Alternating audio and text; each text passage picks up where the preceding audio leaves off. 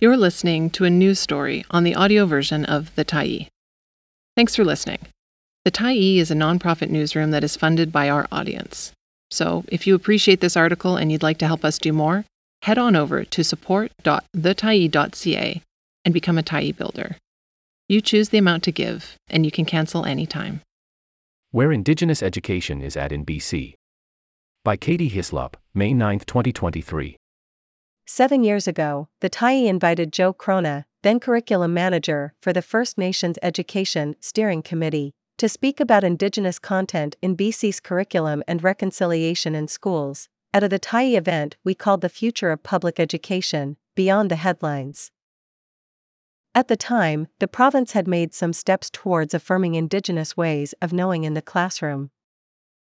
Chrona, a former classroom teacher, had helped develop the first People's English 10, 11, and 12 courses, equivalent to high school English courses, introduced between 2008 and 2010. In 2012, the BC Teachers Council began requiring would be teachers to obtain three post secondary credits in Indigenous education in order to be certified to teach and the newly redesigned kindergarten to grade 9 curriculum wove Indigenous ways of knowing, history, and culture throughout all courses, as would the redesigned grade 10 to 12 curriculum released in 2018. Despite that work, Chrona, who is Ganhada of Wapkum of the Kitsumkalum First Nation, is surprised at how far Indigenous education in schools has come in the last decade. If we look back at the conversations that we were having five years ago, I couldn't imagine we would be at this place right now. It's looking so hopeful in this province in K 12, she said, crediting the Truth and Reconciliation Commission's calls to action for some of the progress made. These changes include the introduction of a ninth professional standard from the BC Teachers Council for Teachers that lays out the importance of respecting, understanding, and valuing the cultures, ways of knowing, and histories of Indigenous people. The passage of the Declaration on the Rights of Indigenous Peoples Act in BC, which recognizes the United Nations Declaration on the Rights of Indigenous People in provincial legislation. And the change coming to graduation requirements next school year, requiring students complete four credits in Indigenous focused coursework to earn a high school diploma, known as a Dogwood Diploma in BC. Chrona also credits the formal and informal networks of educators and First Nations who push people to do more than just understand Indigenous ways of knowing and histories. The work requires that they be able to sit in discomfort and recognize it's not just about understanding, but then taking informed action. What are we going to do differently in our classrooms? In our schools? In our school districts? As a province? Said Chrona, who now works as an independent education consultant. Her latest book, Wayi Wah Indigenous Pedagogies An Act for Reconciliation and Anti Racist Education, published last fall by Portage and Main Press, puts these questions to non Indigenous educators. In a phone interview with the Tyee, Chrona discussed her new book, Why Non Indigenous People Must Do the Work to Create Systems Where Indigenous Students Thrive, and how those outside the education system always have a role to play. The Tyee, you've said this work is intensely personal for everyone. Can you expand on what you mean by that? What I've seen over the years is that when we're talking about Indigenous education and Indigenous specific anti racism, it's most impactful when we understand that the work needs to begin with ourselves. And, yes, it's important to have authentic, respectful, rich resources. But if we don't do that first piece of work with ourselves, then a lot of what we're going to do might not be as effective as we hope. And that includes understanding our roles within a system that has been and continues to be systemically racist. We have to be in places of discomfort in this work in order to really grow. And it's really personal for folks because it requires a level of vulnerability that we're not used to expressing and showing in our professional lives. I can see for non Indigenous teachers where the vulnerability and discomfort might come in, like in fear of making mistakes. But is there a vulnerability and discomfort for Indigenous educators and students as well? There's been a level of discomfort for Indigenous educators and students in this system for decades and decades. Sometimes, when we're talking about the discomfort that non Indigenous folks have to enter into, reminding them that this has not been a welcoming, warm place of belonging for many Indigenous folks, including educators, students, families, and communities.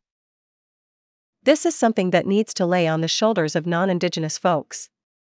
It's part of the growth and understanding. Five or more years ago, in school districts, when we talk about Indigenous education, about equity, everybody would say, yes, this is important.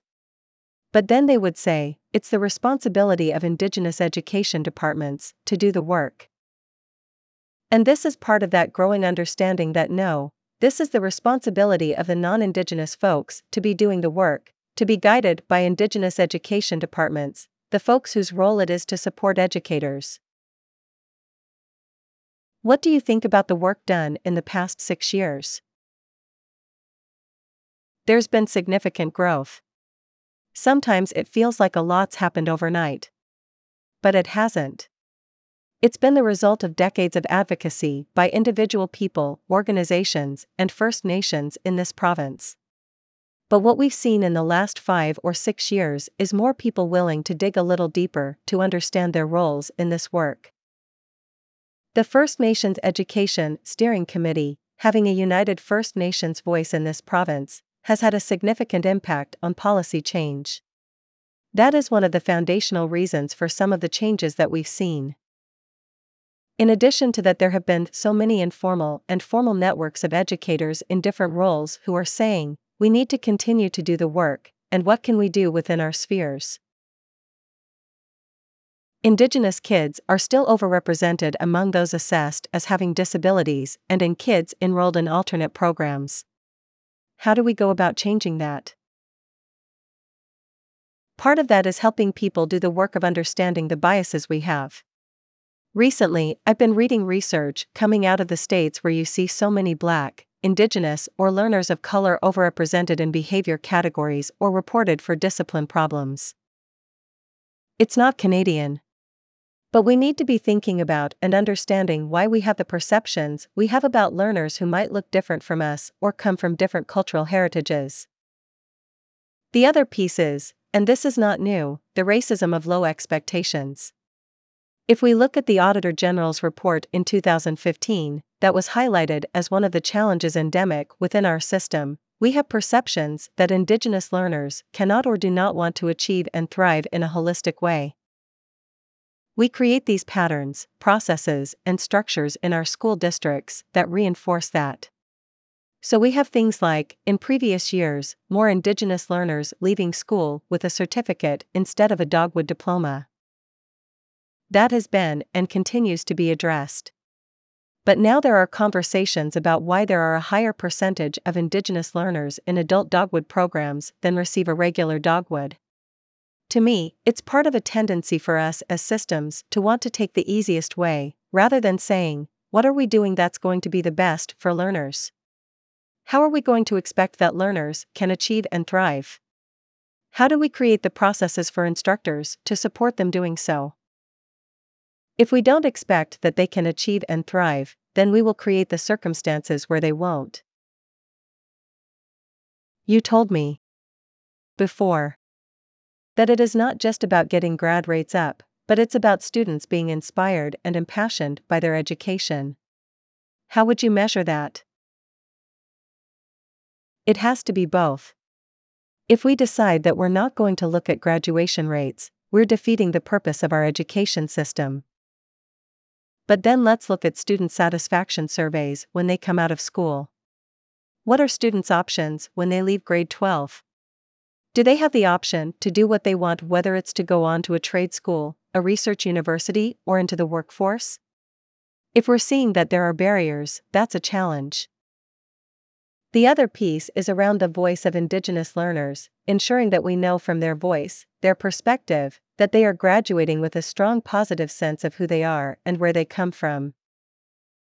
There's a phrase coming out of one of the formal educator networks in BC where it's expected and wanted that every student graduate with dignity, purpose, and options. And I look at those three, like dignity, who they are has been valued in our education system, and that they feel that. Options, to do what they want to do. And purpose, they have a sense of who they are in this world. At the very least, at the starting place, when we see the disparity in graduation rates, we see that as a giant flashing red light that we need to be doing things differently. What responsibility is there outside of the school system to ensure that first peoples are thriving in school? Are there other boards, people, organizations that hold responsibility? I think we all do, in our various roles. But I will say this it's not effective for me to engage in narratives that things need to change, but it's other people's responsibility to change them. Think about what it is that each of us can do within our own spheres of influence. And that's where we'll see the most impact. For someone who doesn't work in or have kids in the education system, what kind of work could they do? There's an amazing quote from Ben Okri, a Nigerian storyteller, around the stories that we tell about who we are. It reminds me that the stories that we choose to tell about who each other is will impact our future. Think about what are the narratives that you tell, that you believe in, about First Nations communities in BC? About Indigenous peoples, families, learners? Recognizing that how we choose to describe who each other is has an impact on our relationships. What's next for improving education? Continuing to dig deep in what it means to be able to support learners with high expectations, to create circumstances where they will achieve, not be afraid to talk about achievement, success, and graduation. At the same time, supporting them holistically to thrive. We have to have more conversations about the various ways that racism manifests itself. When we talk about racism, people will have different reactions to the necessity for that conversation. And often, they are reacting based on a very narrow definition of what racism is. I think if we want to continue to improve our education system, we have to be talking about systemic and epistemic racism. It's not always the interpersonal, easy to identify racist incidents that most people think when we talk about anti racism education. It is about those really deeply buried biases and perspectives that shape the decisions we make, that create the system. Your book's descriptive copy mentions benefits to not only Indigenous students, but all students. Could you expand on how it impacts all students? We don't want students coming out of our K 12 education system with the same gaps in knowledge that so many of us adults had. In order to be an informed British Columbian or Canadian citizen, we need to have a breadth and depth of knowledge. And this was absent, both from the historical and the contemporary context of this country, when I went to school.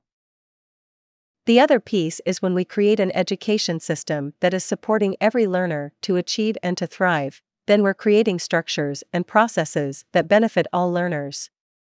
We're going to create systems that ensure students are strong academically, healthy in social emotional ways, in a system in which they see themselves, and they see themselves as valued, belonging, and contributing to. That is a precursor to a healthier society. What role does education funding have in creating this system? We know that if we have a well resourced system, it will make a difference. Here's the tricky part we will never get to a place of creating a better education system through funding alone. Now, does it make it easier if there's funding to resource everything that we want? Absolutely. But if we keep sitting back and saying no, we can't do anything, because the funds aren't there, then that's not actually addressing that personal work we need to be engaged in. And that personal work, that's filling in those gaps that you missed out in school? If you're in the education system right now, and you hold a certificate to teach, we have professional standards, myself included, we have to abide by. And that ninth professional standard means that we need to be doing this work regardless. That's part of the work. But the other personal work is around engaging and understanding those different ways that systemic racism shows itself and saying, What is my role in making changes within the system to help eliminate that? Whenever there's a move forward for social equity or justice, there are folks who push back, who aren't comfortable with changes to the status quo. We've seen pockets of that in this province with trying to make our schools more inclusive, safe, and welcoming for students of diverse genders and sexual orientations, when there has been a push for anti racist education. I'm hoping folks understand that pushback should not deter us from continuing to move forward in a good way. In BC, we are leading the country in many ways with respect to this work. It's kind of scary, because we don't have other people's footsteps to walk in. But it's also exciting, because when those actions happen, they are concrete, informed actions. It will be messy for a little while. But it will eventually have incredibly beneficial results, not just our system, but for our society. I always think about what impact does what we're doing in our system have when all of those learners leave our system and become the folks in the workforce, the parents and grandparents of the next generations. Thanks for stopping by the Tyee today. Anytime you're in the mood to listen to important stories written well, we'll be here. And if you'd like to keep independent media going strong, head over to thetyee.ca and click on the Support Us button to pitch in. Finally, big, big thank you to all of our Tyee builders who made this story possible.